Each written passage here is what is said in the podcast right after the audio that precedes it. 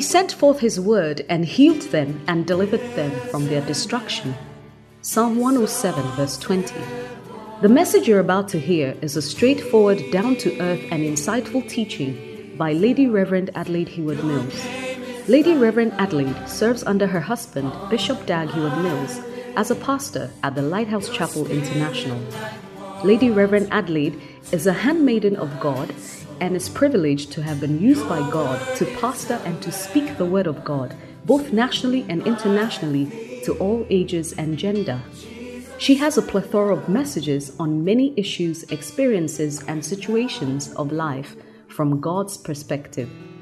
Get ready to be transformed as you listen to this message by God's anointed handmaiden, Lady Reverend Adelaide Heward Mills.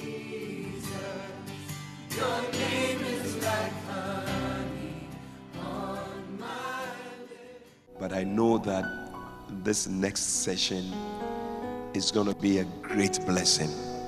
Hallelujah. Why am I saying that? Because our next speaker is not a stranger to us. I have known her for many years, and uh, she lives what she preaches. And uh, she's a beautiful example of everything that she preaches. She's full of the word and uh, full of the spirit. When she speaks to you, the word cuts through like a hot knife through butter. It just enters and suits your heart. So I believe that today, first of all, you are going to be blessed yourself. Yeah. And then you will receive a blessing for the other people that you also minister to, especially if you're a marriage counselor. But many of us have heard her on radio every Saturday morning. She's on air, honey on my lips. Hey, how many of you have been listening? Wow. And you find that the word indeed is sweeter than honey and it's always a blessing. She is the wife of the presiding bishop of the United Denominations, originating from the Lighthouse Group of Churches.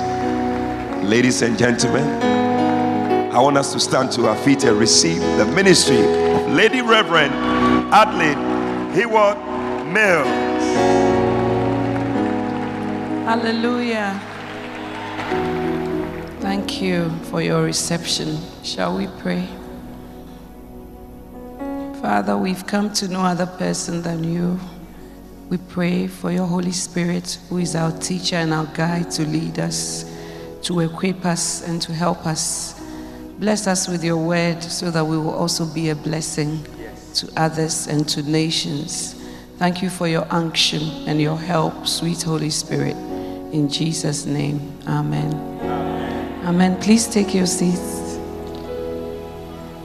I'm sure Bishop Fabing has already um, welcomed you, but I want to welcome you again Amen. to our first ever model marriage conference. Amen. And um, I want to encourage you that I believe that it's time well spent yes. in the presence of God we go for driving lessons so that we can have driving tests. Yes. And um, even driving, they say that you should be a certain age because you need to have certain faculties to be able to drive. And in marriage, too, in every law, you have to be a certain age because they assume that by a certain age you are more mature to handle the precious and responsibilities and blessings of marriage.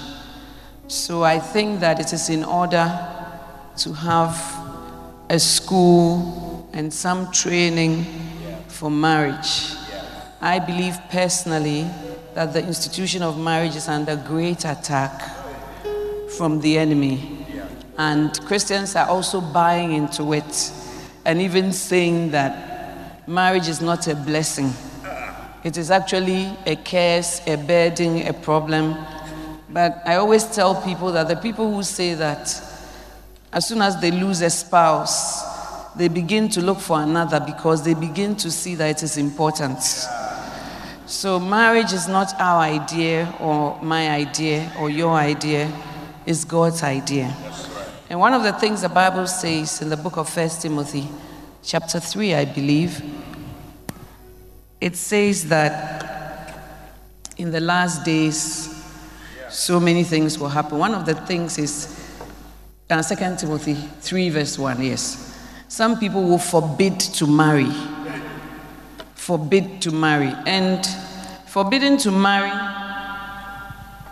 it's not always like you make a law and then you just forbid to marry, but it's the things that are preached, the things that are said, forbid to marry. Amen. And I'm praying that, no, I don't think it's that one. Maybe it's Peter rather. I'll look for it. But forbidden to marry and Second Peter 3 verse 1, right? Yeah. Okay.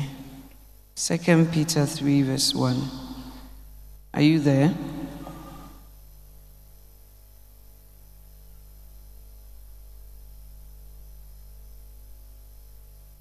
BM, you've misled us. Forbidden to anyway. So the Bible says, I'm looking for it. The Bible says that people will forbid to marry, and then they will even forbid certain first, uh, first Timothy. Forgive. First Timothy 4, verse 3.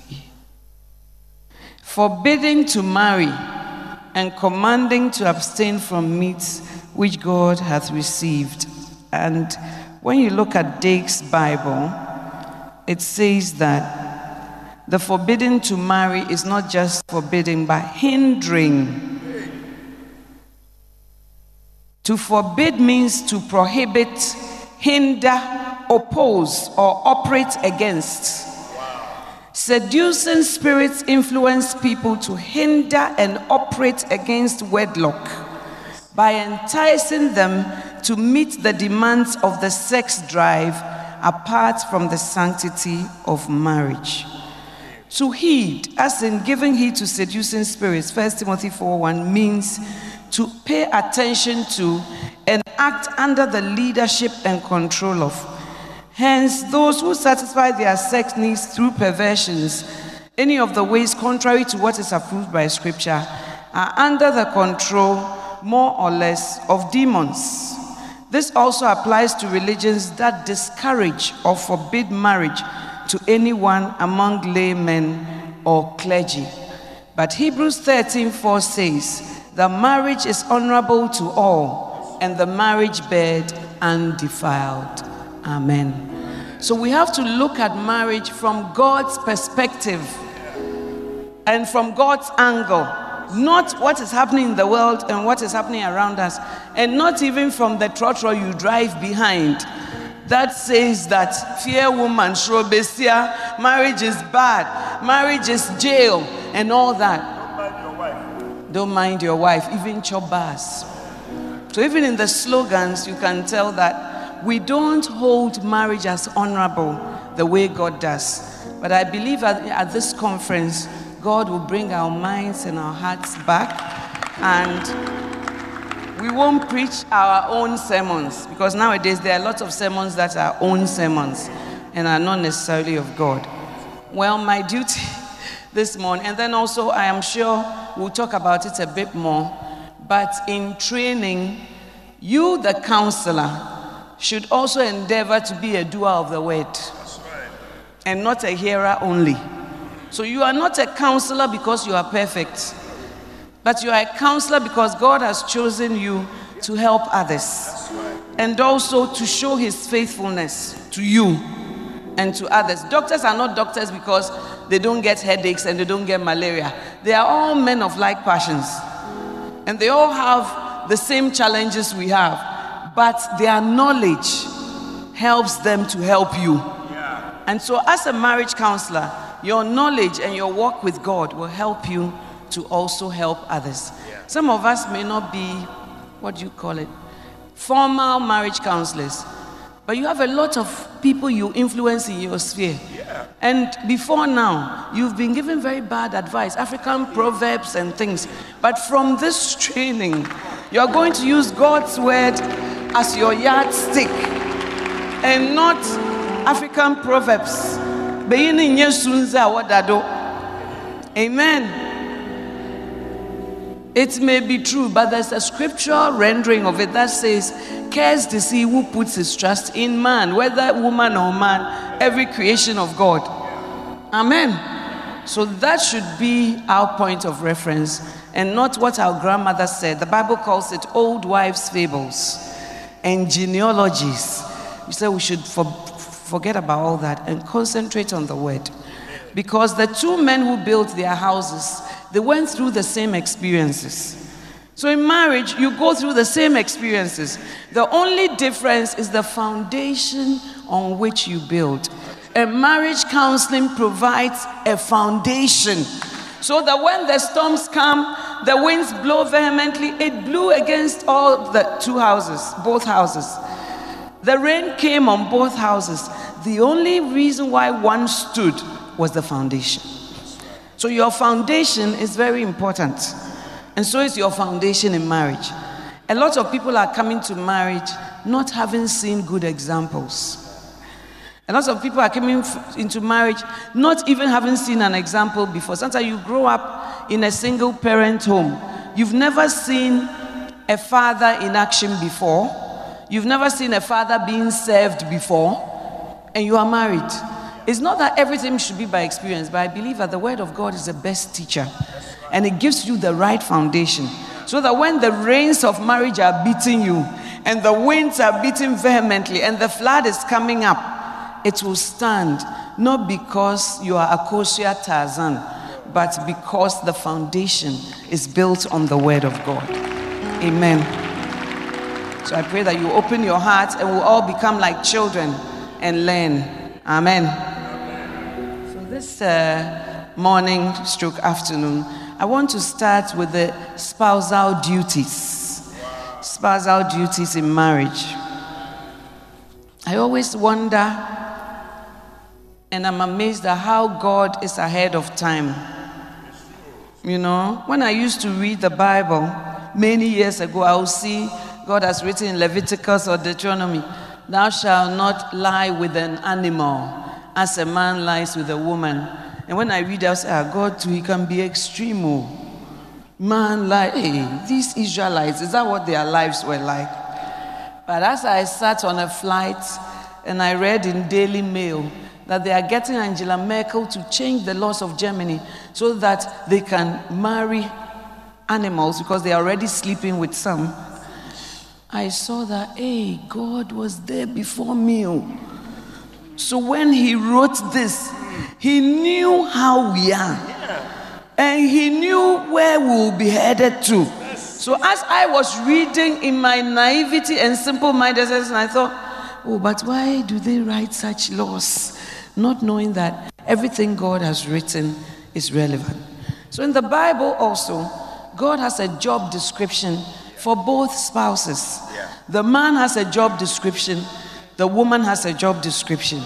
And many times we are not doing what God said we should do. Then we say, Christian marriages are very disappointing. Christian marriages are, but we don't do the Bible. We do our own thing. But if we started to go back to the one who really made marriage, who knows? You see, God knows your somewhereness. And He knows that your main problem will be this area. And He gives you verses to counteract that area. So we'll start, of course, because the man is the head of the house. So we'll start with duties of the husband. Amen. And I'm preaching from chapter 11 of the Model Marriage Book. I once asked some people in a church, What material do you have? What do you preach in your church when you are doing marriage counseling? They said Adam and Eve.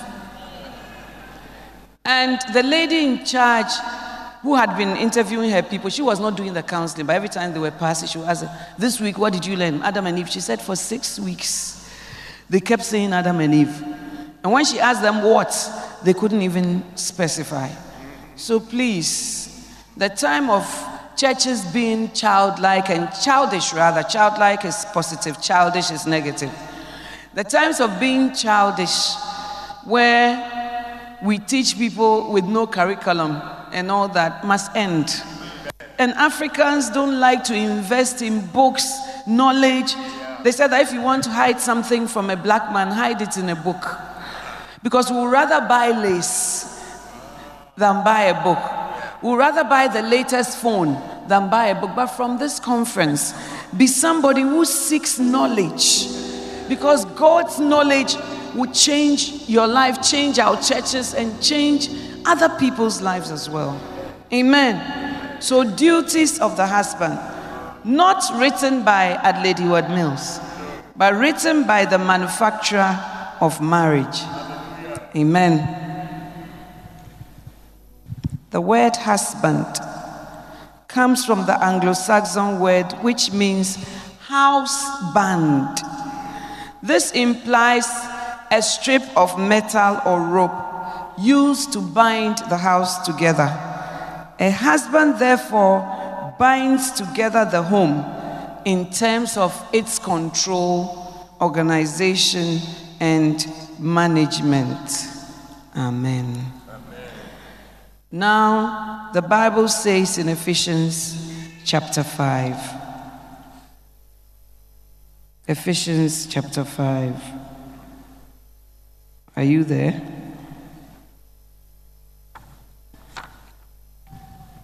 It talks about the various duties, and it actually starts with the duties of the wife.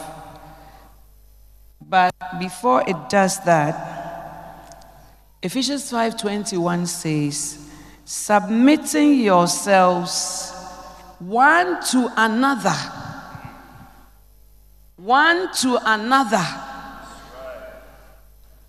When you feel like it. Is that what the Bible says? Submitting yourselves one to another when you feel like it. When it's convenient. When your spouse has behaved right in the fear of God. And that's what's lost in marriages. There's no fear of God. We don't think, what is God's word saying about this area? What is God's word saying? Eh, it's like how I feel. And sometimes Christian husbands can be so wicked. You wonder that, not that they should even be special to their wives, but just normal, not even a lady came to me for counseling. She's she was about 60 then. She said, Not even romantic, passionate love, or Auntie Mommy, but common love that you will show to a stranger. Yeah. Because she had been very ill. And the man just leaves her in her room, goes to work, comes, whatever, nothing. Whether she would die, whether she would live. But even your Christian instincts, okay, the fear of God, that one is not there. So the Bible says, submitting yourselves one to another in the fear of God. Because if we don't fear God, we will not submit to one another. So, yes, the wife's duty, which we'll come to, is to submit. But before then, he says, submitting one. As for God, I love him more. He's the most balanced person I've ever come across. And he's very wise. But we like to take parts of the scripture and leave parts submitting yourselves one to another in the fear of God. The reason why things are not working, we don't fear God. We don't fear His church. We don't fear His word. We don't care. But we pray that that will change. We need to go back to the fear of God. Amen. And in the book, it starts with the duties of the husband. So I will do likewise before I come to the duties of the wife. Amen. So, the duty of the husband, 25. First of all, the husband is the head. Amen? I didn't say it. Sometimes people want to change it because they say, Auntie Mommy, my husband, he doesn't have sense, so, so he cannot be the, the head. But when you look at Ephesians 5.23, for the husband is the head of the wife, even as Christ is the head of the church, and he is the savior of the body. Amen. It's not my idea, it's God's idea. He says the husband is the head of the wife, even as Christ is the head of. I mean, it means it's a very serious thing. Because God is saying the husband is the head, just like Jesus Christ is the head of his church. So it's a very serious thing if God makes you a head, husbands. As much as it's a privilege, it's also a lot of work. Because it's the head that determines where the body walks.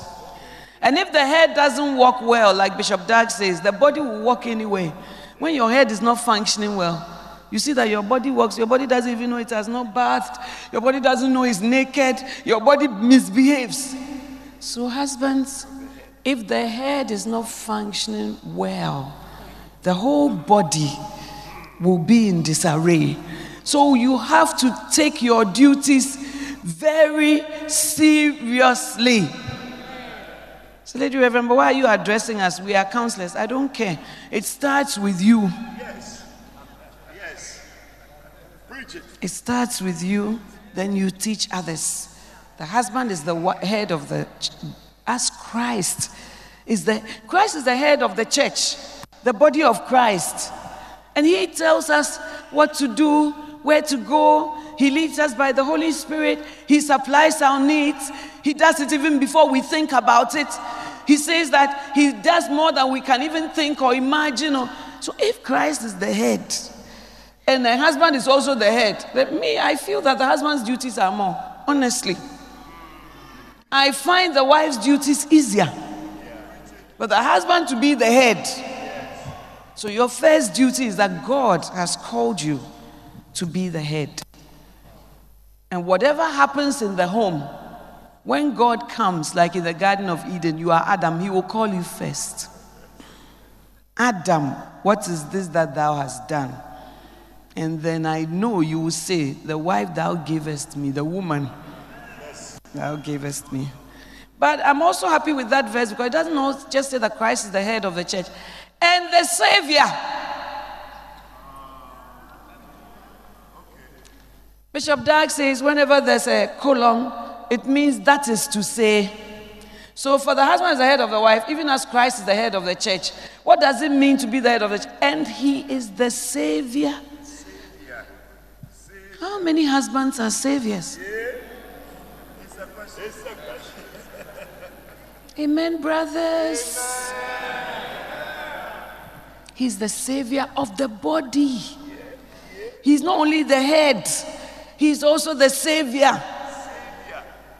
And we also have to teach people that because your husband is the head, ladies have to choose their head wisely. Yes. Yes. As much as lies within your power, because as you go on in marriage, also, people change. There are many changes. When you marry, he says he doesn't eat yam. Later, he eats yam. Before the brothers marry, they eat anything. When they marry, they become fussy. Before they marry, they sleep hungry. When they marry, if the food is late, why? So things change. But as much as you can see, and as much as God is leading you by the Holy Spirit, you have to choose your head because He is the head. And whatever He does will affect you. Because the head controls everything. The brain is in the head. Oh. The head controls everything. So if you are choosing, God shows you a lot of signs. You are seeing, but you say it doesn't matter. Then when the head is manifesting, don't say, hey, Reverend, I've made a mistake. You, you saw the mistake. So in our counseling, let's also counsel the young ladies that because the kind of man you choose is also your head, be careful. Thou anointest my head with oil, and then my cup runs over. The head first, and then the cup runs over. So you have to be very careful. Amen. what does it mean to be the head of family? You see, some people say they are pain. They don't bring anything. And nowadays, when you have funeral, they say they are pain. They don't give you a penny. Everything you do yourself. We are not talking about Ebushiape in the Ghanaian context. We are talking about head of family from God's, from God's perspective. Amen. So, the head connotes authority. Authority in bringing up children. Leadership in providing direction and guidance responsibility, which means decision making. So the husband must not shake that his responsibility so that he can blame someone else when things backfire. As the head of the house and of his home, the man must rule his home spiritually, financially, and socially, and in every other way. God, I told you, first asked Adam because the man is held responsible first for everything that goes wrong, including an unhappy wife. This is what is written. Amen, brothers? So from verse 23, we can see that the head is God, followed by Christ, who is subject to God, and then man, who is subject to Christ, and then the woman so the man, if the man is subject to Christ, the woman needn't be afraid of the type of head because he's subject to Christ. He is not like the world system, or he's not supposed to be like the world system, where a tyrant rules over you. I always say that God is so, he's the best husband anybody could wish could have to have. Because even though he's the head, he says, Come, let us reason together. But some people say, I'm the head. Can't reason with you. What, what, what sense will you have? What, what, what, uh, what perspective will you bring? But God says, Come. You didn't say you are even bringing yourself. Oh. He's calling you. Come, let us reason together. And then he adds, though your sins be as scarlet. That's why he shouldn't even call me. Because I have so many faults. He shouldn't involve me in what he's doing. But he says, though your sins be red as crimson, they shall be white as snow. Amen. So he's not calling us to reason because we are at par. He's not calling us to reason because he, God, doesn't know what to do. But I think it's his way of loving and showing respect is that he says, Come, let us reason together. And even I was reading Abraham. He said, Will you destroy 50? God said, If I get 50, so what about 40? What about 20? What about 30? And the Bible says, And Abraham stood yet before the Lord. And I was saying, Hey, if Abraham were a wife, would they not say she's argumentative? You said, okay, will you spare 50 50? So you said 50. Now you've come back 40. Now you come back, you say 30. But that's his nature. He is the head. He is the head. But he, he, he operates the head in a scriptural way. Amen? We'll come to duties of the wife, so don't worry. Amen. So God is the head, and we have to practice how he exercises the headships. You know, he even says that plead your case. Plead your case. Me plead my case? How? Moses said, You say you want to destroy the whole of Israel. Well, if you destroy them, everybody will know that you don't keep your word, and everybody will say that you brought these people to the wilderness to kill them. And the Bible says, And the Lord repented. Almighty God repented. Almighty God, how come you, you are Idi Amin? Nothing can change your mind. Nobody should say anything because you are the head.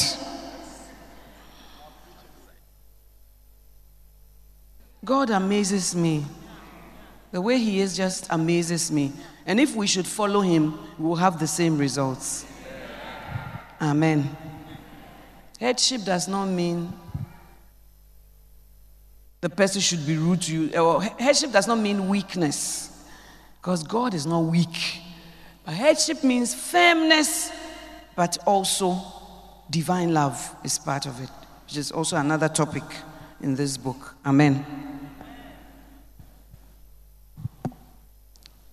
1 Corinthians 11, verse 3 But I'll have you know that the head of every man is Christ, and the head of the woman is the man, and the head of the woman is the man, and the head of Christ is God. That's where we get the hierarchy from, not from our minds. Okay? The second, so the first duty is to exercise the headship in a godly and God fearing manner. Okay? The second duty is to love. Ephesians 5 again, 25.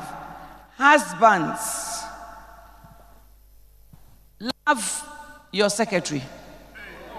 That's what my husband says when he's doing the vows. Husband, love your secretary. Husband, love your work colleague. Husbands, love your shepherd. Husbands, love your wife. But I thought you married her, that's, you loved her, that's why you married her. You see, God, He's way ahead of us. Oh. He knows that in marriage, it's not always that you would like to love your wife, or it's not always that she's lovable. You see, sometimes her manifestations, she's not lovable. Yes. Once I was counseling a couple, and then the husband said something, and I asked her, what your husband is saying, is it true? Lady Reverend, I think he was dreaming, eh? He was dreaming. I say, is that how you talk to your husband? I was surprised because in the church, I hear her say, Yes, Bishop, no, Bishop, okay, Bishop. So I was surprised. In your dreams. so, such a wife, you may think, it's not easy to love. But God says, Husbands, love your wives. Love your wives. And it is divine love, not the type you saw on Nigerian movie, not the type you saw on the Western movie, but the God kind of love. First Corinthians 13 type of love. And it's a command, it is not a suggestion. Amen. Husbands, love your. I love the Bible. And he will always give you how, as Christ loved the church. How did Christ love the church? Even as Christ loved the church and gave himself for it. That's why marriage is very serious business. It is. And very hard work. Anybody who tells you that marriage is just a walk in the park is lying to you in his dreams. Marriage is hard work. Husbands, love your wife as Christ, even as Christ loved the church and gave himself for it. So, what does it mean? It means that in loving your wife, you must give yourself to her. For her, for her. Hmm? That's why we need marriage schools. Yes. So that before you say I do, hmm. And gave himself for her. Why? That he might sanctify and cleanse it. That's the body. That he might sanctify and cleanse it with the washing of the water by the word Beloved, it's only dirty things that are washed. Clean things are not washed. So that tells you that there's no perfect woman on earth. There are good women, they are godly women, but as my husband says, everybody has a left leg. Yeah, yeah. Some left legs are more left than right, but everybody has that he might sanctify and cleanse it. Hey, sanctify and cleanse it. How? With the washing of the water by the word. Hmm. It's not an easy thing. Oh. That he might present it to himself, a glorious church, not having sprinkle, spot or wrinkle or any such thing, but that it should be holy and without blemish. Whatever you do to your wife, you are doing it to yourself. That he might sanctify and cleanse it with the washing of the water by the word. Next verse, that he might present it to himself. The presentation, a woman is like a computer, what you put in, what you get out. So it's so that you will present it to your, Christ cleanses us, whatever, that he may present us to himself. Because the Bible says he's coming for his bride without spot, without wrinkle, or any. He wants us to be as beautiful as possible. So it means that for your wife to be as beautiful as possible, you will have to cleanse her with the washing of the water by the way. all this is encapsulated in husbands love your wife. That's why I say that your duties are more. And he says that without spot or wrinkle or any such thing. So if your wife has pimples after marriage, we'll put it at your doorstep. Because it's supposed to be without spot, without wrinkle, without any blemish. And even as we say in law, you create an umbrella or any such thing. On any such thing. What you put in your wife, you present to yourself. And because we are all selfish and self centered, if we know that it's to our benefit, it may give us better incentives to do what we have to do. So ought men to love their wives as their own bodies. He that loveth his wife loveth himself. He that loveth his wife loveth himself. So if you want to see somebody who hates himself, look at how he is with his wife. Because he that loveth himself, it's trying to say that it's for your own benefit, it's for your own good. In fact, I, I didn't know, you know, I know that it's important to have a wife and all that, but this week, one of my relatives fell ill. And he doesn't have a wife. So he's calling me, calling my sister. We are going, we are taking turns, we are making soup, we are making breakfast. We are make, then we all stopped and said, Ah, but if he had a wife, all these problems. Then I called my mother. My mother said, Oh, a year is it. I don't care whether men go to space or they go to, but here is it. If you don't have it, we can see. And she said it was God's idea. Oh, it's not good for him to be alone. As he has been discharged now, we've taken him to my sister's house. It's not good though. He has everything. Well endowed, money, everything. But mutumu there. So you are actually presenting to yourself. To yourself a glorious church not a scanty church, not something, but something for your benefit. Husbands. The husbands are not shouting amen. That he might present it to himself. It says, For no man ever, he said, He that loveth his wife loveth himself. For no man ever hateth his own flesh, but nourishes and cherishes it even as the Lord the church. Do you know what these verses tell me? It means God's standards for men is very high oh, and frightening.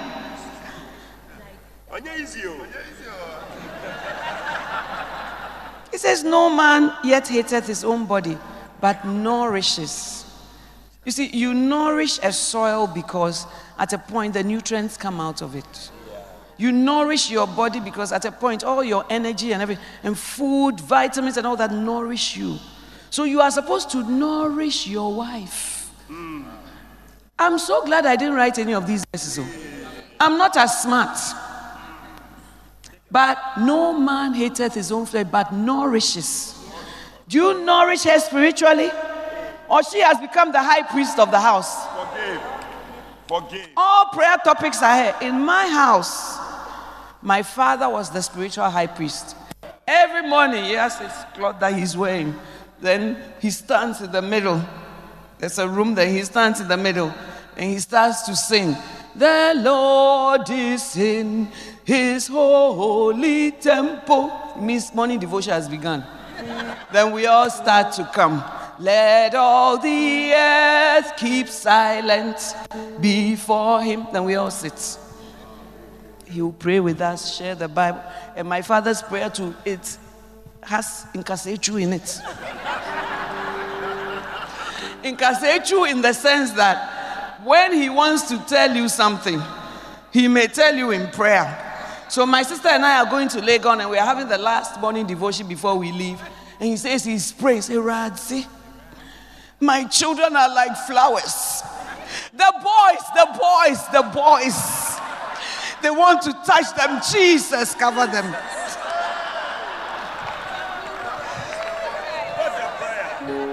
As they go to Legon, Razi, where you? And what your hell?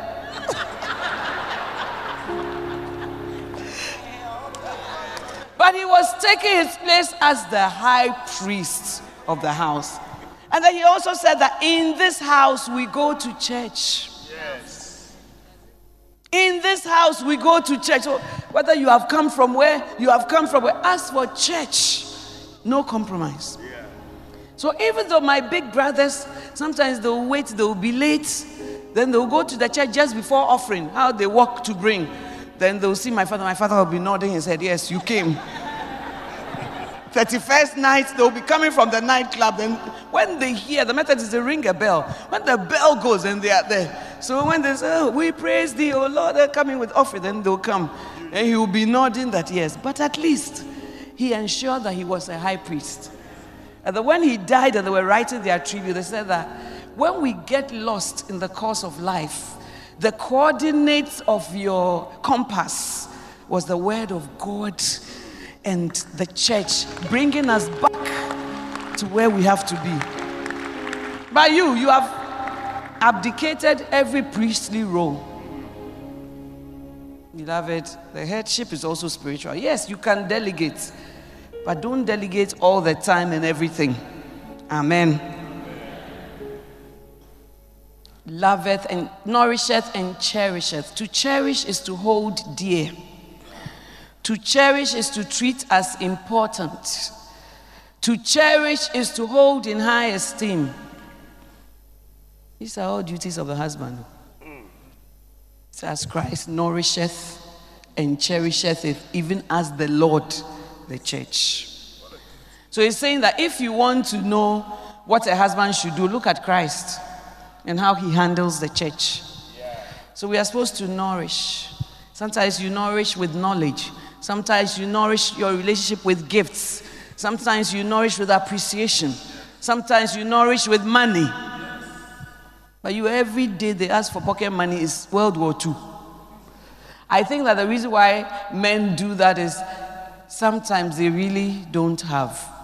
And instead of sitting there and saying, I don't have, it will hurt their ego. So it will become a big quarrel. I gave you last week. How come? Hey. Hmm. Nourishes and cherishes. Amen. So the husband has to give his best to her sacrificially, present her back to himself, nourish and cherish her with the word and with physical things. The man is presenting the woman back to himself. It is for his own good to let her feel loved, wanted, and accepted. Amen. Don't say women are always shifting the goalpost. Don't say, I don't know what to do again. If Jesus were to say that to you, you and I would not be here. But rather, look for more ways, and sometimes counseling. You see, in the church, we like to feel or behave as if everything is perfect. Every marriage will have challenges, but when you need help and you need uh, what? Oxygen, and you need to be put on a lifesaver, you must go for it. And the marriage counseling department in every church must be there to help couples along the difficult part and also create a place of trust. Not that when I come and share tomorrow morning it's in Daily Guide. No, it should not be, or CNN, or Atinka FM. No. Okay.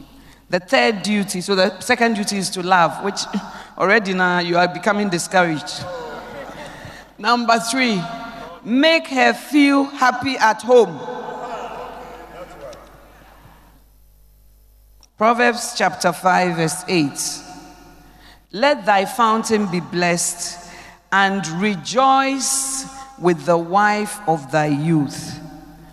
Now, when you read Ecclesiastes 9 9, it says, Live joyfully with the wife whom thou lovest all the days of thy life of thy vanity, which he hath given thee under the sun. All the days of thy vanity, for that is thy portion in this life, and in thy labor which thou takest under the sun. Amen. Now it says, Live joyfully with the wife whom thou lovest all the days. Live joyfully. It means that that joy depends on you, the man. Live joyfully with the wife whom thou lovest. I thought that if you love him, joy will, her love will be natural. But because it's also divine, love is not always a feeling. And love is not always what you feel like doing. But you do it because God's word says so and then God blesses you for your obedience. Amen. She said, Live joyfully with the wife of thy youth, whom thou lovest all the days of thy vanity. For that is thy portion. Every man must know that he has a portion. You don't have the whole plate. Yeah. What you have is what is on your plate. Some of us, when we go to restaurants, we order, then we look at it, we say, ah, but this man's portion, uh, portion is bigger or is nicer. The table across is nicer. Sometimes we ask, oh, what are they eating? We want the same. But once it's come onto your plate, it's your portion. So you need to look, look at your wife as your portion. What chair we should Amen? The Bible says, for this is your portion in this life. In heaven, there's no marriage, people say. But there's a marriage because Jesus says the marriage of the Lamb. He's going to marry us. Yeah. I thought he could have left us as his children, but he decided to marry us. So marriage is held in high esteem by God. Right. Amen. But he says that this is your portion. What is in your plate, whether it's domedo, whether it's yokegari, that is your portion. So stop looking across the window, brothers, and saying, No, if I had married this sister, if I had married. One day I went somewhere with a lady and the man serving us was so gracious, so nice, so humble, so self, how do you say? Selfless. And then the lady said, Oh, Papa Nyapa. He's very kind. Of. I said that. Wouldn't that nada? I asked the lady, wouldn't that? She said, Oh, but I can see how he's this, is that. Anyway, it came to pass that this man and his wife came for marriage counseling. And the lady said, Every time we have an argument, he just goes. When he goes, he returns after four days. So we're all in a team. And this lady who had said, Papa in So I asked him, you go for four days. Why? Uh, late Reverend, because, you know, I'm angry. So when I'm angry like that, I mean, I just want peace, so I need four days to cool down. I say, you see, when you are not married to him, you won't see that aspect. You don't know that when he gets angry, four days he goes because he's being kind to you, he's giving you this, oh, have this, do this. All that is true, but it's not the whole picture. It's not the whole picture. But that is your portion. And you have to make it work. Amen? I am not saying it is good, though. We'll come to key of acceptance. But I'm saying that everybody has a portion.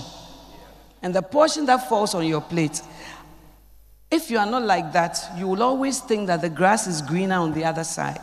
And you will always lead a dissatisfied life. And you will always virtually be unfaithful because you feel that this cannot be your portion. Do you see? I have seen people change so much. I have seen a wife who was on missions with her husband, terrible problem. She said, Mish what? Missions, Mish what? I am not going to be on any missions.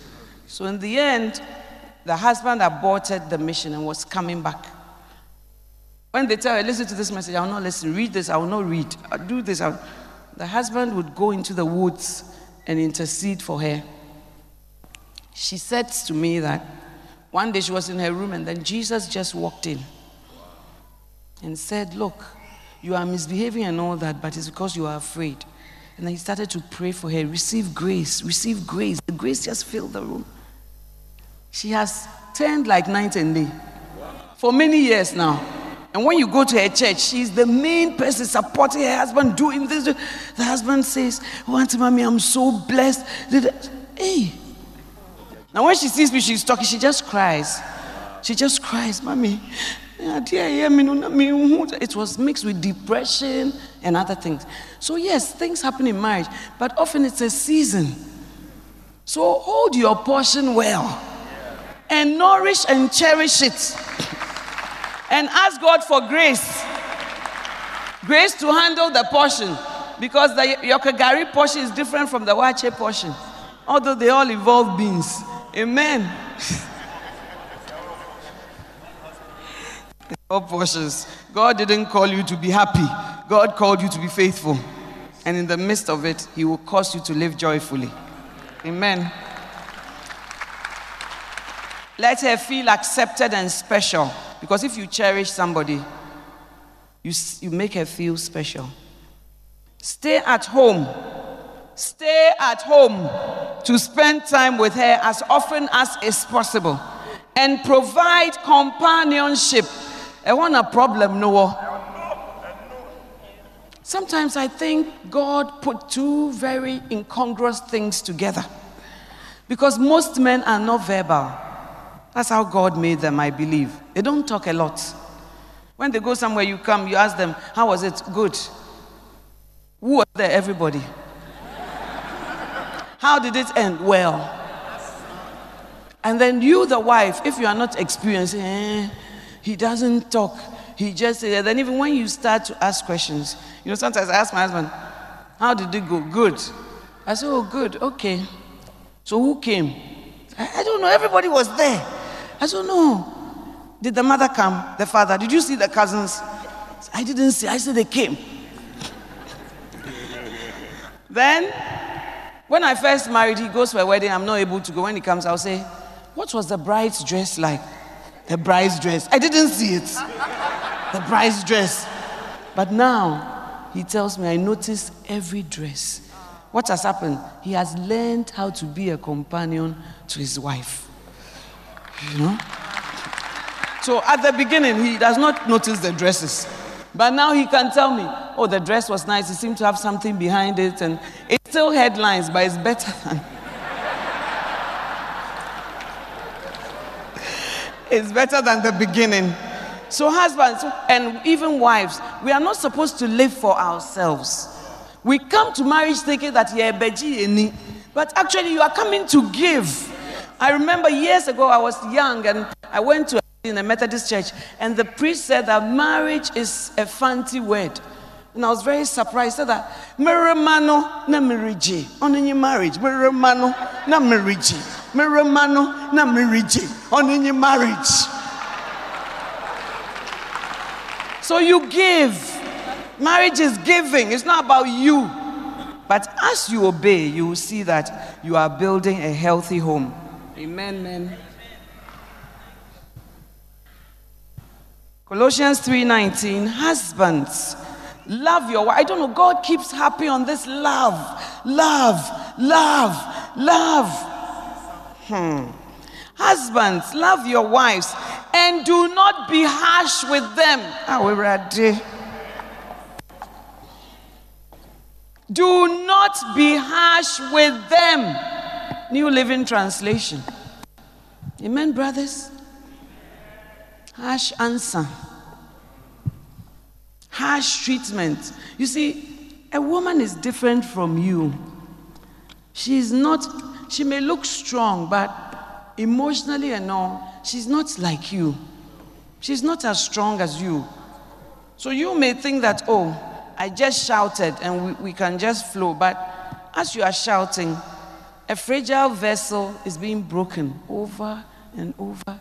You see, you, you, it's true that you shout out of frustration, and, but if you are conscious that you don't have to be harsh, these, were, these things were written more than 2,000 years ago. It means that God really knows us all. Do not be harsh with them. That's also the husband. So that is part of making her feel at home. Okay? Listen to her a lot. That's a big job for a husband. Listen to her. Even my husband, he says he's, he's learned to listen, but sometimes when I talk, I can see that he's doing his own thing. He's changing his channel. Then he'll say, Oh, yeah, yeah, yeah, mommy, what did you say? I said, I won't say it again. It's okay. So I was listening. I thought you said that this, that, and that, and I just lost you somewhere along the line. You see, so listen to her a lot and encourage her to talk. Some of us, we don't need encouragement, so it doesn't apply to, to everybody because if you encourage us, it will not be good. My husband says he doesn't need a radio in his house, he has one, a living one. Amen. Number four, respect and honor her. First Peter 3, verse 7. Likewise, ye husbands, dwell with them according to knowledge, giving honor unto the wife, as unto the weaker vessel. The vessel, the vessel, the container is weaker. And as being, not the contents, but the vessel. And as being heirs together of the grace of life that your prayers be not hindered. Husbands, could it be your prosperity, your breakthrough, your health challenges are because of the way you treat your wife? Because your prayers can be hindered. You want your ministry to grow, it's not growing. Then you say, oh no, yeah, indirectly because you are treating her not well. I didn't say it. Dwell with them it didn't say experience with them. Dwell means living for a long time. Dwell with them according to knowledge. Because when you know, it changes you. Amen, brothers? Hey, Reverend, why do you say that? When I got to know what my husband's temperament was, it helped me to know that in certain things, he's not out to get me, but that's how God has made him. Amen. We'll come to temperaments. But for instance, if you have a choleric husband, usually he puts things direct and straight. He doesn't have imagery and putting things to make you happy or nice. He tells you as it is. But if you have knowledge that the person's temperament is this, it helps you not to feel that the person is out to get me. In the same way, if you have knowledge about your wife as the weaker vessel, you will dwell with her according to knowledge that I'm with a delicate thing. I am with a delicate thing. Her mouth is not delicate, but the vessel. the vessel is delicate. It means that however she's treated affects her. So you have to try. Amen? And it's for your own good so that your prayers will not be hindered. So sometimes our prayers are being hindered and we don't even know. Let her feel important with you, especially in public. Talk about her positively. When you praise somebody, the person gets better. When you accuse and criticize all the time, the person gets worse. It's just like that with human nature. It's like the men. If you're a wife, every day you are pointing out your husband's mistakes, he doesn't become better. But when you praise him, he rises to the occasion. Number five, protect and care for her. 1 Peter 3 7. The Bible says, giving honor, protect her from the strain of housework.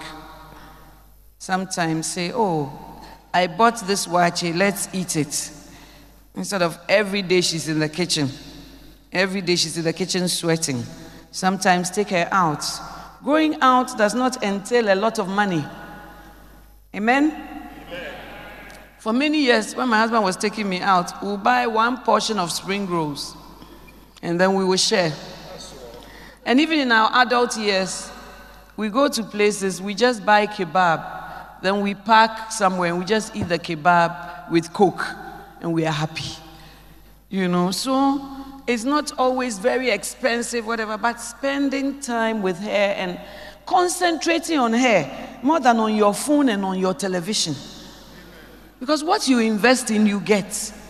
You see? So please, as you are scheduling your meetings, your time to meet this person, to meet boys, boys. Schedule also your wife on your schedule. Amen. She's the protector from the attacks of relatives and friends as the weaker vessel. Some of you, you have painted your wife so black to your relatives that she cannot do well. And then She's more susceptible to attacks, being the weaker vessel, especially psychological and emotional. I read a book, it says women have more problems with depression than men because I think also of this weaker vessel syndrome. Help her to organize her life, her timetable, planning, help her. Okay? And then work hard to provide for the needs of the family. 1 Timothy 5, verse 8. But if any provide not for his own, and especially for those of his own house, he has denied the faith and is worse than an infidel. He's not worse than an he's not an, an unbeliever, he is worse than an infidel if he does not provide for his home. Amen. So the husband is also supposed to be a provider. A provider doesn't mean you should steal to provide, but within what you have, you provide. Not that the children's fees are unpaid, everything is outstanding, and you, you are building your family house in uh, uh,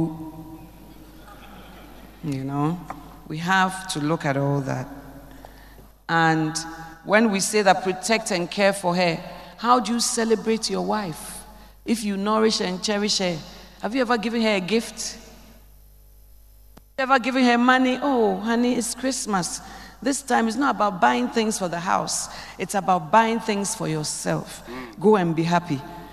But every time you say you are buying a gift for her, the first gift was a frying pan for you and the children. the second gift was a blender for you and the children.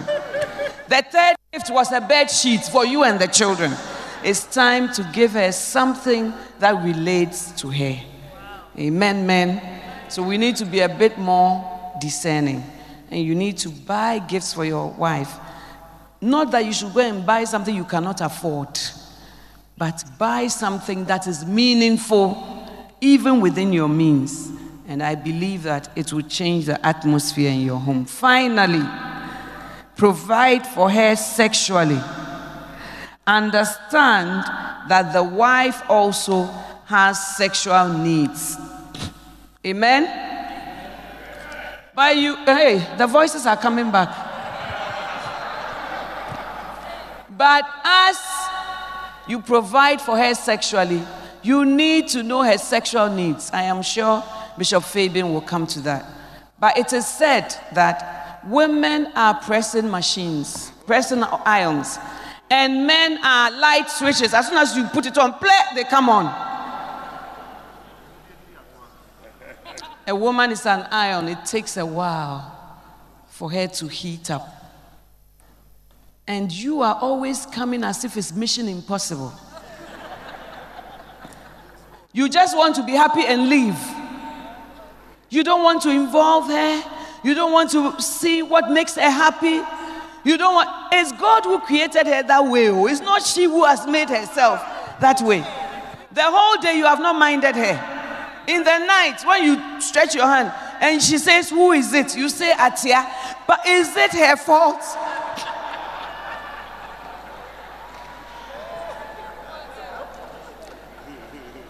It's a true story in this church. Somebody touched his wife, and the wife said, Who is that? He said, Atia. Another one said, Armed robber. But you don't do that. You don't mind her. You don't tell her any plans that you are doing, especially if you are choleric. Your mind moves faster than your whatever. So a lot of things she doesn't know. A lady came to see me. She said that my husband, he provides. It's okay. But I live in a magical world. The furniture is magic. The the carpet is magic. Everything I don't know about it. I don't. I'm not asked whether I like this color. Whether everything is just done. Then the husband says, She doesn't appreciate me. But you have left her out of everything. So know how to operate the pressing iron. If you operate the pressing iron like a light switch, it often will not work because it's made that way by God. we'll come to duties of the wife, don't worry. So take your time, take her out, talk to her, Talk to her softly. Give her the raps you used to give her before you married her. Before you married her, you said that she was the only mosquito in your mosquito net. Today, you don't even mention her name. You say, wine, wine. Wine, wine from Kwine bra. Wine, wine from Nsuo bra. Wine, wine. I know a lady like that. Since she married, her husband has never mentioned her name. The baby, wine, wine. And when she tells you, say, hey, who should show American movie? Who person offer me for saying? Somebody said to the beloved, call me baby. Or say, I don't want True life counselings have done. True life. Lady Reverend Minton, I said, I don't want alcohol. Also, my friend baby. Let me say, and you're romantic. Or it's also.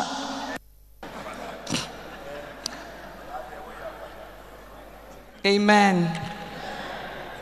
So God has looked at all the facets of our lives and He has provided us with wisdom to know what to do. So these are the duties of a husband. If only we will listen to Him, I think that we will have great success. Amen. In 2 Timothy 1 9, the Bible says about God, who had saved us and called us with a holy calling, not according to our works, but according to what? His own purpose and grace. So, husbands, whatever purpose God has for you, He will give you the attendant grace to be able to do it. Amen. Duties of the wife.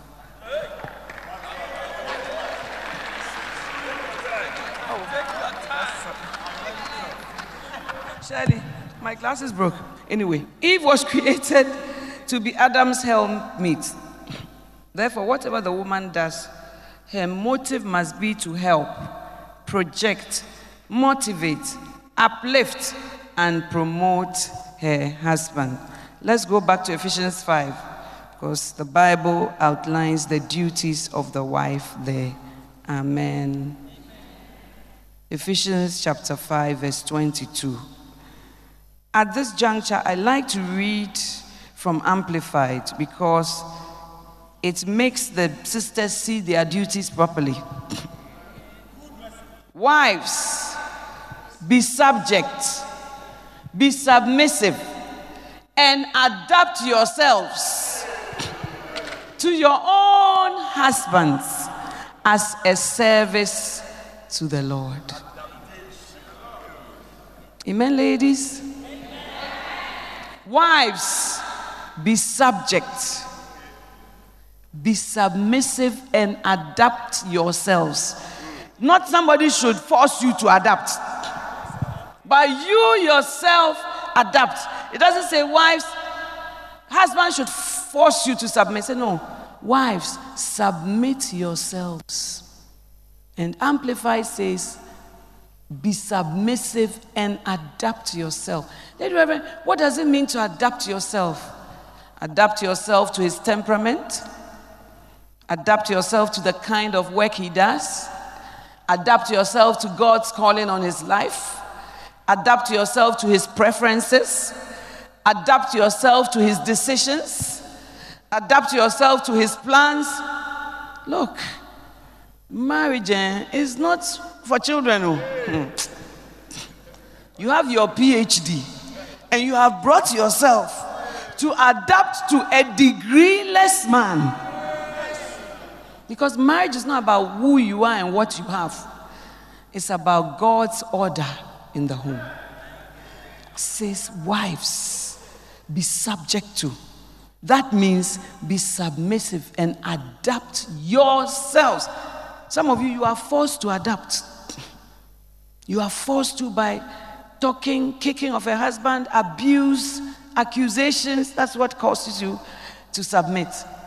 But God didn't intend it that way. He intended you to willfully and willingly adapt yourself. Some of us, our husbands work late. It is not that it is so exciting, but you need to develop adaptation strategies.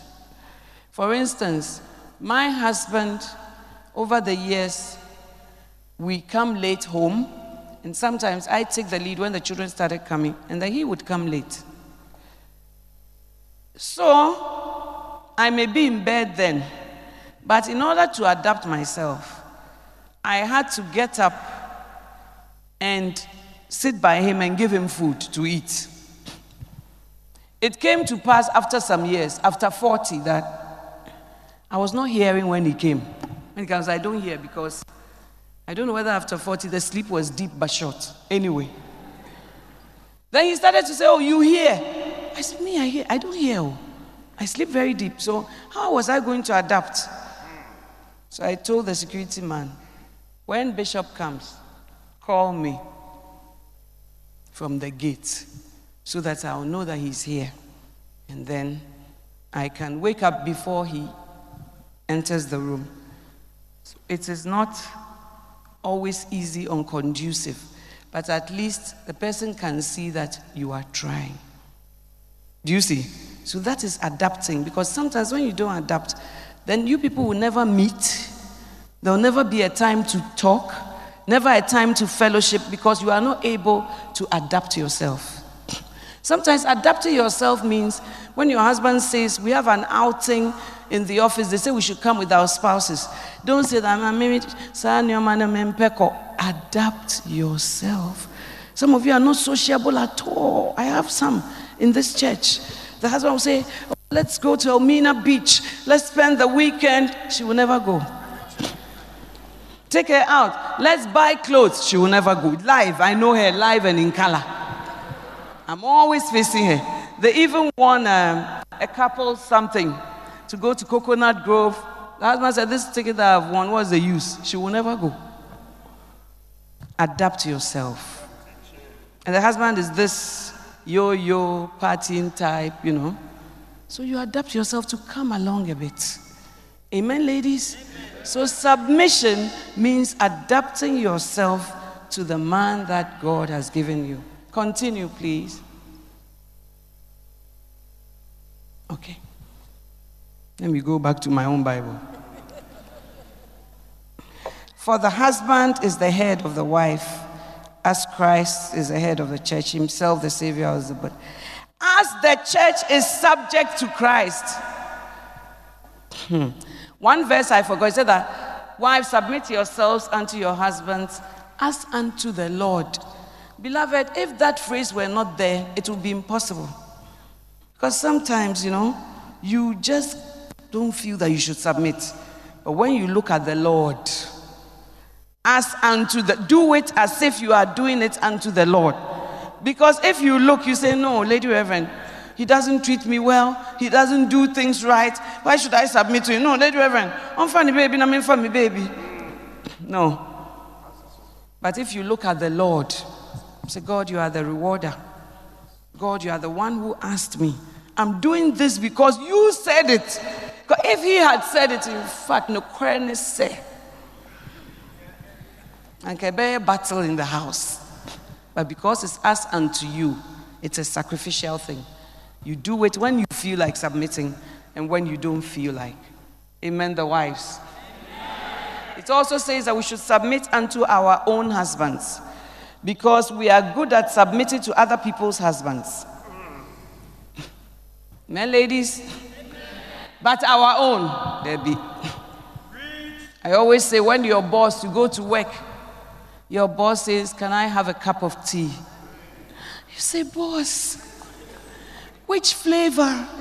Green tea, Earl Grey, jasmine, five roses, rooibos, which one?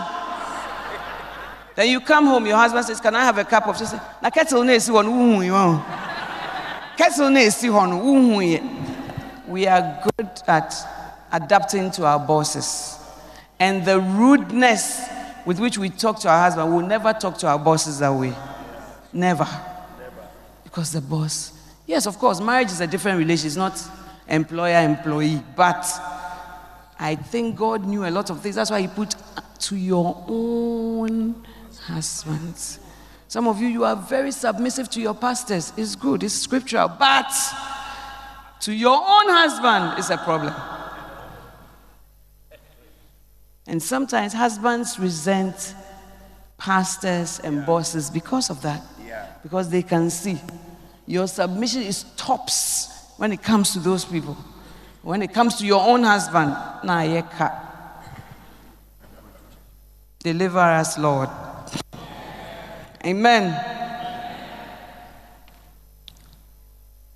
For the husband is the head of the wife, as Christ is the head of church, himself, the Savior of husband.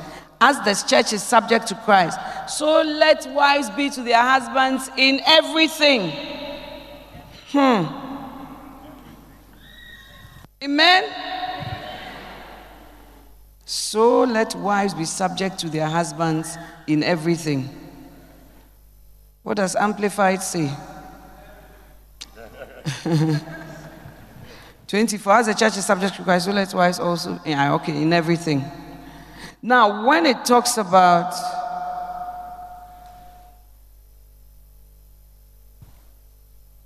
wives to be submissive to their own husbands, some women do not love the men they marry.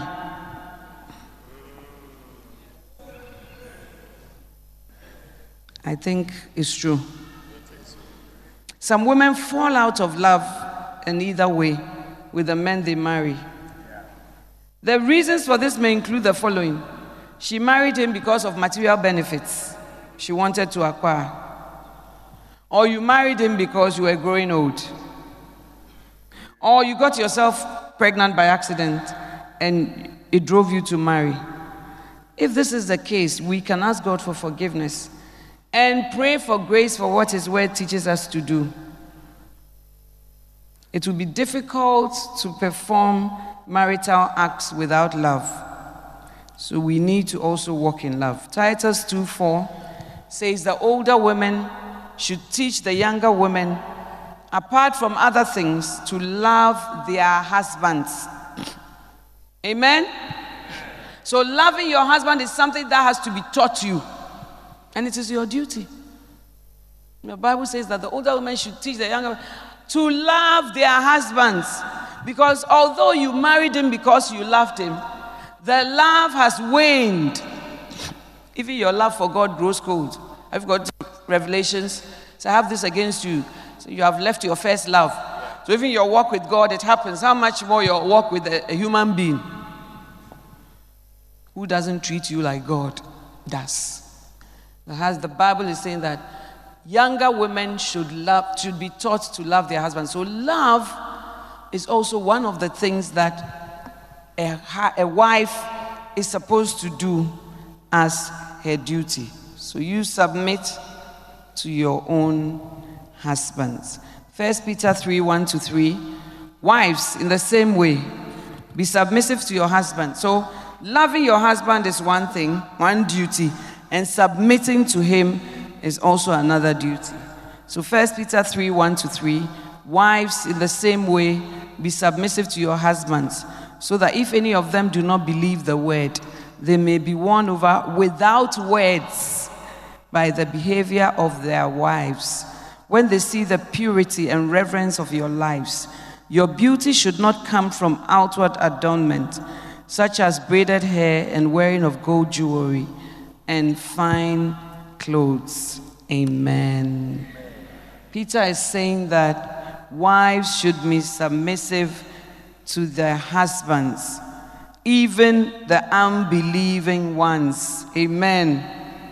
And that's why the Bible says, when you are marrying, marry a man who is a believer. But if for some reason you have ended up with an unbelieving husband, the Bible is saying there's a way to live. Amplified says, In like manner, you married women, be submissive to your own husbands. Subordinate yourselves as being secondary to and dependent on them, and adapt yourselves to them. Hmm. Can you make yourself secondary to anybody? Marriage is one of the major secondary schools. You make yourself secondary. Because we are so used to putting ourselves first. But marriage tries that aspect of you, the selfish aspect of you. So you will become secondary to his decisions. Secondary. You see, sometimes people marry. The woman says, I want to live in America. The man says, We are living in Ghana. Whose word prevails? You have to be secondary to. I have educated friends who were lawyers, bright people. Their husbands were other professions, maybe medicine, engineering, whatever. Took them to America. When they got there, you have degrees, I have degrees. You have first degree, I have first degree. You have postgraduates, I have postgraduate. So now, who stays at home? That decision will often come from the two of you talking, but often it's the man's decision. Sometimes I've had couples where the man says, You are a medical doctor, and being a medical doctor in America, no matter how many years I work, your work will be more whatever. So I will do this other kind of job, but you do, but it is still his decision. Yeah. Amen? And sometimes when you've both arrived, you both have masters, everybody wants further education. Who should go first? You are going to be secondary too, and it's his decision. It's your discussion, both of you, but the decision. Because everything with two heads is a freak. Every ship has one head. Even aeroplanes have one head. Even nations have one head. So if your house has two heads, it won't work.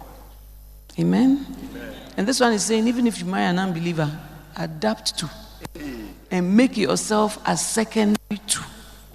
Make yourself a secondary to. It's not easy. My husband will say it doesn't depend on your smartness. Eh, sometimes, even in school, you did better than him. You did better, but this is where we are. Amen? Okay. He says that so that if the unbeliever husband does not obey the word, he will be won over with your word. But I don't think this verse is only for unbeliever husbands. I feel that in marriage, there comes a time when what your spouse should do, he doesn't do. And in that case, he's not obeying the word. So the Bible is telling you what to do when there are those pockets also in your own life. He says that they will be won without words. how many of you know that women are very verbal? We think that when we talk more, it will be understood better.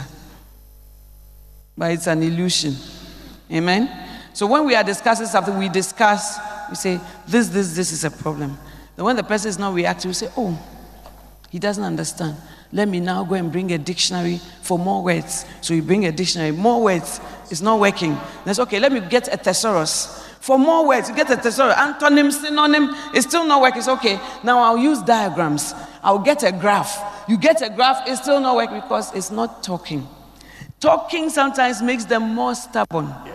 The brothers, am I right? right. But God, in His wisdom, says, There will be one without words, but with behavior. Yeah. It's not easy, but He's showing you the way of escape in that temptation. Amen, ladies. The ladies are too quiet. Oh. Okay. So, duties to love your husband, submit to your husband, keep the home. Titus 2 4 and 5. That they may teach the young women, blah, blah, blah, blah, to be keepers at home. Keepers at home. Beloved, we have come across a generation that is not thinking about the home at all. You're right. I have come across so many young ladies that I have had to personally tutor and send to be tutored to know how to make even basic gravy. It's a problem. But the Bible says younger women should be taught to be keepers at home. It is not because you are inferior, it's just difference in roles. Amen. You may be educated, you may have more degrees than the thermometer, but it is your duty to be a keeper at home. Amen. A keeper at home doesn't mean you don't have help. Because the Bible says about the virtuous woman, she wakes up early to give bread to her maidens. So she has help. But the real controller and accountant general in the home is you. Amen? So it is your duty. So if we come to the home, it's smelling of wee wee because you have little children. I went to a home and said, Oh, Lady Reverend, don't sit there, oh, and you are there. I couldn't believe it. So don't say that. Don't say, Mami Fantuma being katasu. All the sofas, they are wicked in all. Hey, keep her at home. Eh. Hey. Everything is dirty, everything is disarray. When your husband comes from work, he can't relax. He's not going to work. You say you've gone for all night. Yes, Christians of today. You've gone for one night, oh, ah, you are going for things. But to be a keeper at home is a problem. The Bible says that he who does not take care of his home is worse than an infidel. And if you didn't grow up that way, you can learn it. Nowadays, even everything is on the internet. I went to Denmark, the pastor was telling me that when he told his daughter, make jollof, uh, go and learn from mom, he said, Daddy, don't worry, it's on the internet. No, I don't need to go to mommy's kitchen to learn it's on the internet. And she went to make the internet jollof too. And it worked too. Amen? So please, we need to keep the home. We'll come to the total wife in closing. I'm closing soon. But you need to keep the home. Sometimes there's supplies in the home. We all get to know that there's no toilet roll at crucial times. If it happens once in a while, fine. But every day, every day we don't have milk. Just a tin of milk. Not that you should even have plenty. But planning and keeping the home well. It is a job, but it is our responsibility. And we should be able to do it. Amen. The home entails children, house help, including husband. You are keeping all of them at home. And when you create the right atmosphere, make it a home that he's always happy to come to, where he feels that there's peace, there's hot meals, there's a receptive wife. Keep us at home. Amen. Provide, so we have love your husband, submit to your husband, keep the home. Provide sexually for your husband. Every wife has a God given duty to satisfy the sexual needs of her husband. Usually, the need to have sex is greater for a man than for a woman. Usually, but these days, no, no.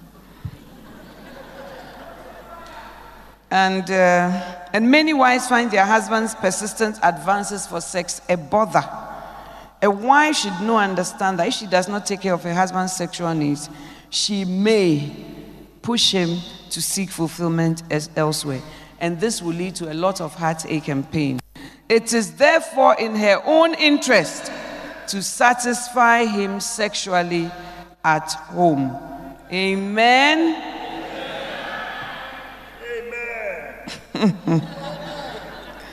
now, I believe that the reason why many of us have bad behavior towards sex is because we feel that our bodies are our own. But the Bible says that your body belongs to your husband. and your husband's body also belongs to you. 1 Corinthians 7. Hmm. 1 Corinthians 7. Reading from verse 2. Nevertheless, to avoid fornication, let every man has his own wife and let every woman have her own husband. Let the husband render unto the wife due benevolence, and likewise also the wife unto the husband.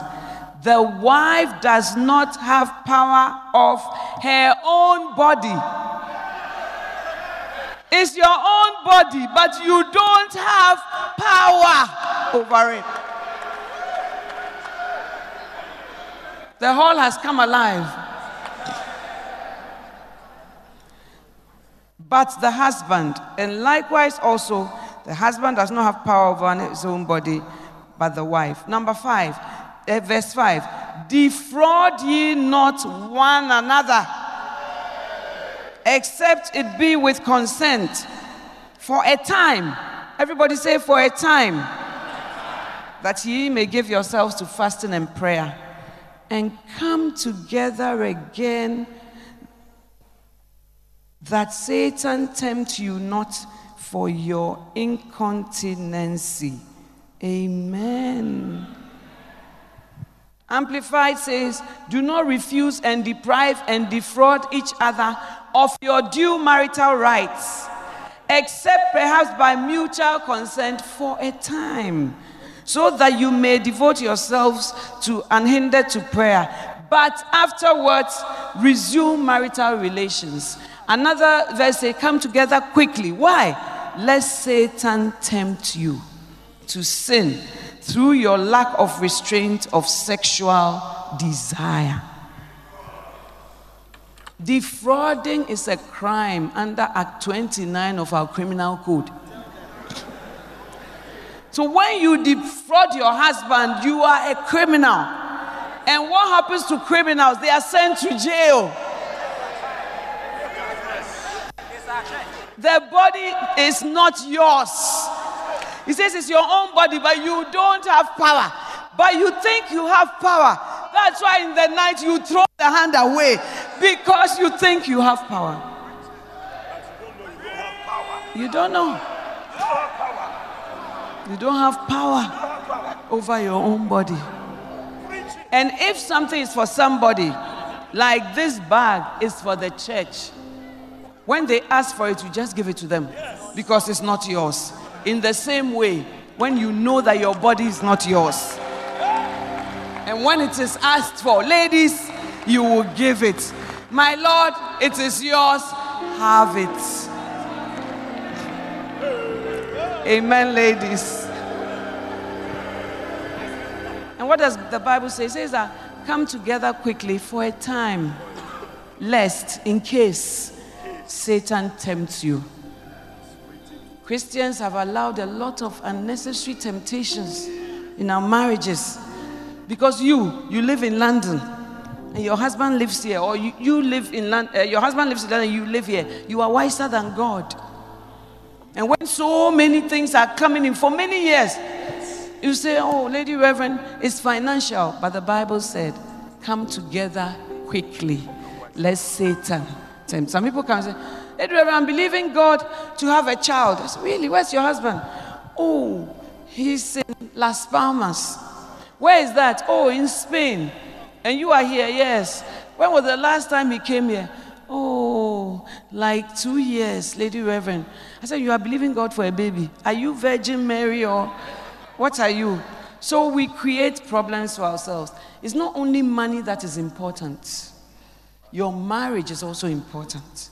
Amen. So provide for him sexually. And just like in your cooking, you bring different types of menu. In the bedroom, too, be adventurous, artistic, and with new ideas. Amen.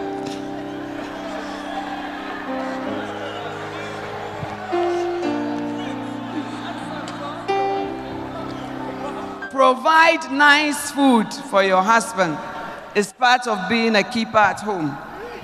Provide nice, supportive company and friendship.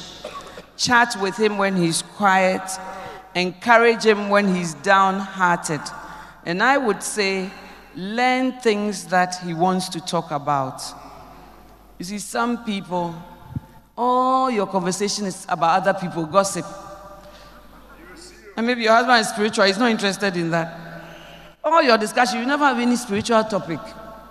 The man too is a serious Christian, he loves God, he's doing God's work, and all your conversation, you have nothing to talk about God's work. It is a problem. So learn to buy into his type of conversation so that there will be fellowship at home. Amen. So we've had six things. I hope you have them. Love your husband, submit to your husband, keep the home, provide sexually, provide nice food, provide nice supportive company. Be a virtuous woman. That's all listed in Proverbs 31. Her husband has confidence in her, verse 11. She's helpful and encourages him, verse 12. She's hardworking, verse 13 and 14. She rises early to pray and work, it depends on when you slept. She's a good planner, considers before buying. She's not lazy, does not leave all work for the house help. She helps out financially when possible. Hmm. She learns a craft or trade, brings something of value to your marriage. She's kind, verse 20. She does not drive away visitors, but is hospitable. Yeah. Verse 20. Verse 22. She dresses well to look attractive to her husband. The Bible says that her clothing is scarlet and purple. Amen? But you, every time you are at home, you are wearing ragamuffin torn things. Not that you don't have hope. The baby has vomited here. Your hair is like Bob Marley. Mm. Some of you, when you are pregnant, you start to spit now, you change your gait, you walk somewhere. Why? If you looked attractive to get him, look attractive to stay with him. Amen. So you have to take cognizance of your dressing and work on it. Dressing is not money. Dressing is dress well, look decent, and look attractive. It's not money. Amen. As Bishop says, says that when the wives arrive in the house, they take off their wig, they can't recognize them. Yes. But you can do something nice under, so that when you remove the cap, you still look good. Amen. You can wear some bandana, some cap, some yo-yo scarf. It's like, hey, we are also on top. So don't say that, me, me, me, who you me, I'm doing a banquet, I'm doing, I don't know where to turn. Lady Reverend, you will know where to turn. In the cooking too, you can look nice. You can wear a nice apron with your short jeans shorts because you are the only one with your husband.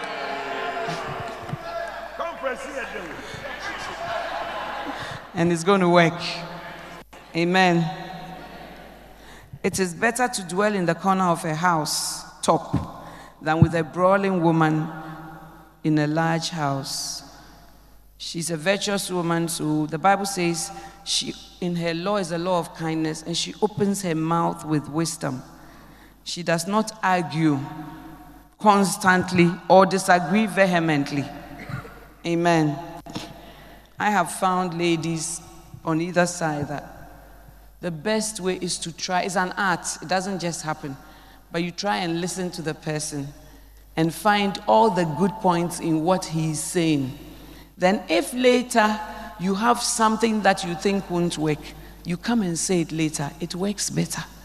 But if in the same forum, as soon as the person speaks, you shoot down what the person is saying, it doesn't work. It is not something you become immediately.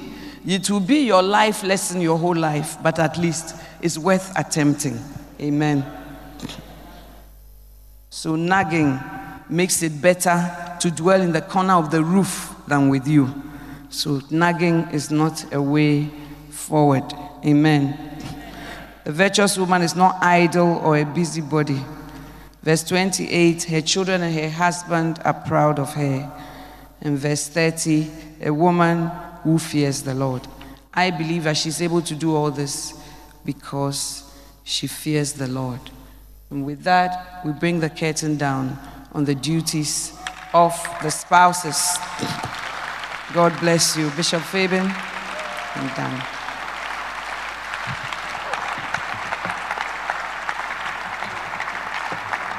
I hope I have said that all the duties are just by grace. That whatever purpose God has called you to, He gives you the attendant grace for. And He says in Hebrews 4:16, "Let us come boldly to the throne of grace, that we may find mercy and grace to help." We need grace. I need grace more than ever. So let's learn to also pray about things in our marriages and in our relationships and ask God for wisdom and help, and He will grant it.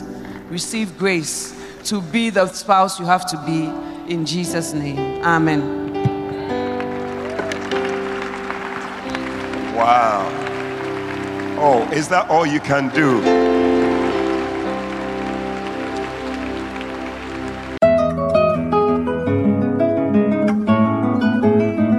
It was great having you today. To find out more about the resources available by Adelaide Heward Mills, please visit the Vision Bookshop at the Qodesh, North Kaneshie, or meet her on Facebook at Reverend Mrs. Adelaide Heward Mills. For prayer and counseling, please call 0243 187 900. You can also drop us an email at honeyonmylips at gmail.com. We would love to hear from you. Until next time, God richly bless you.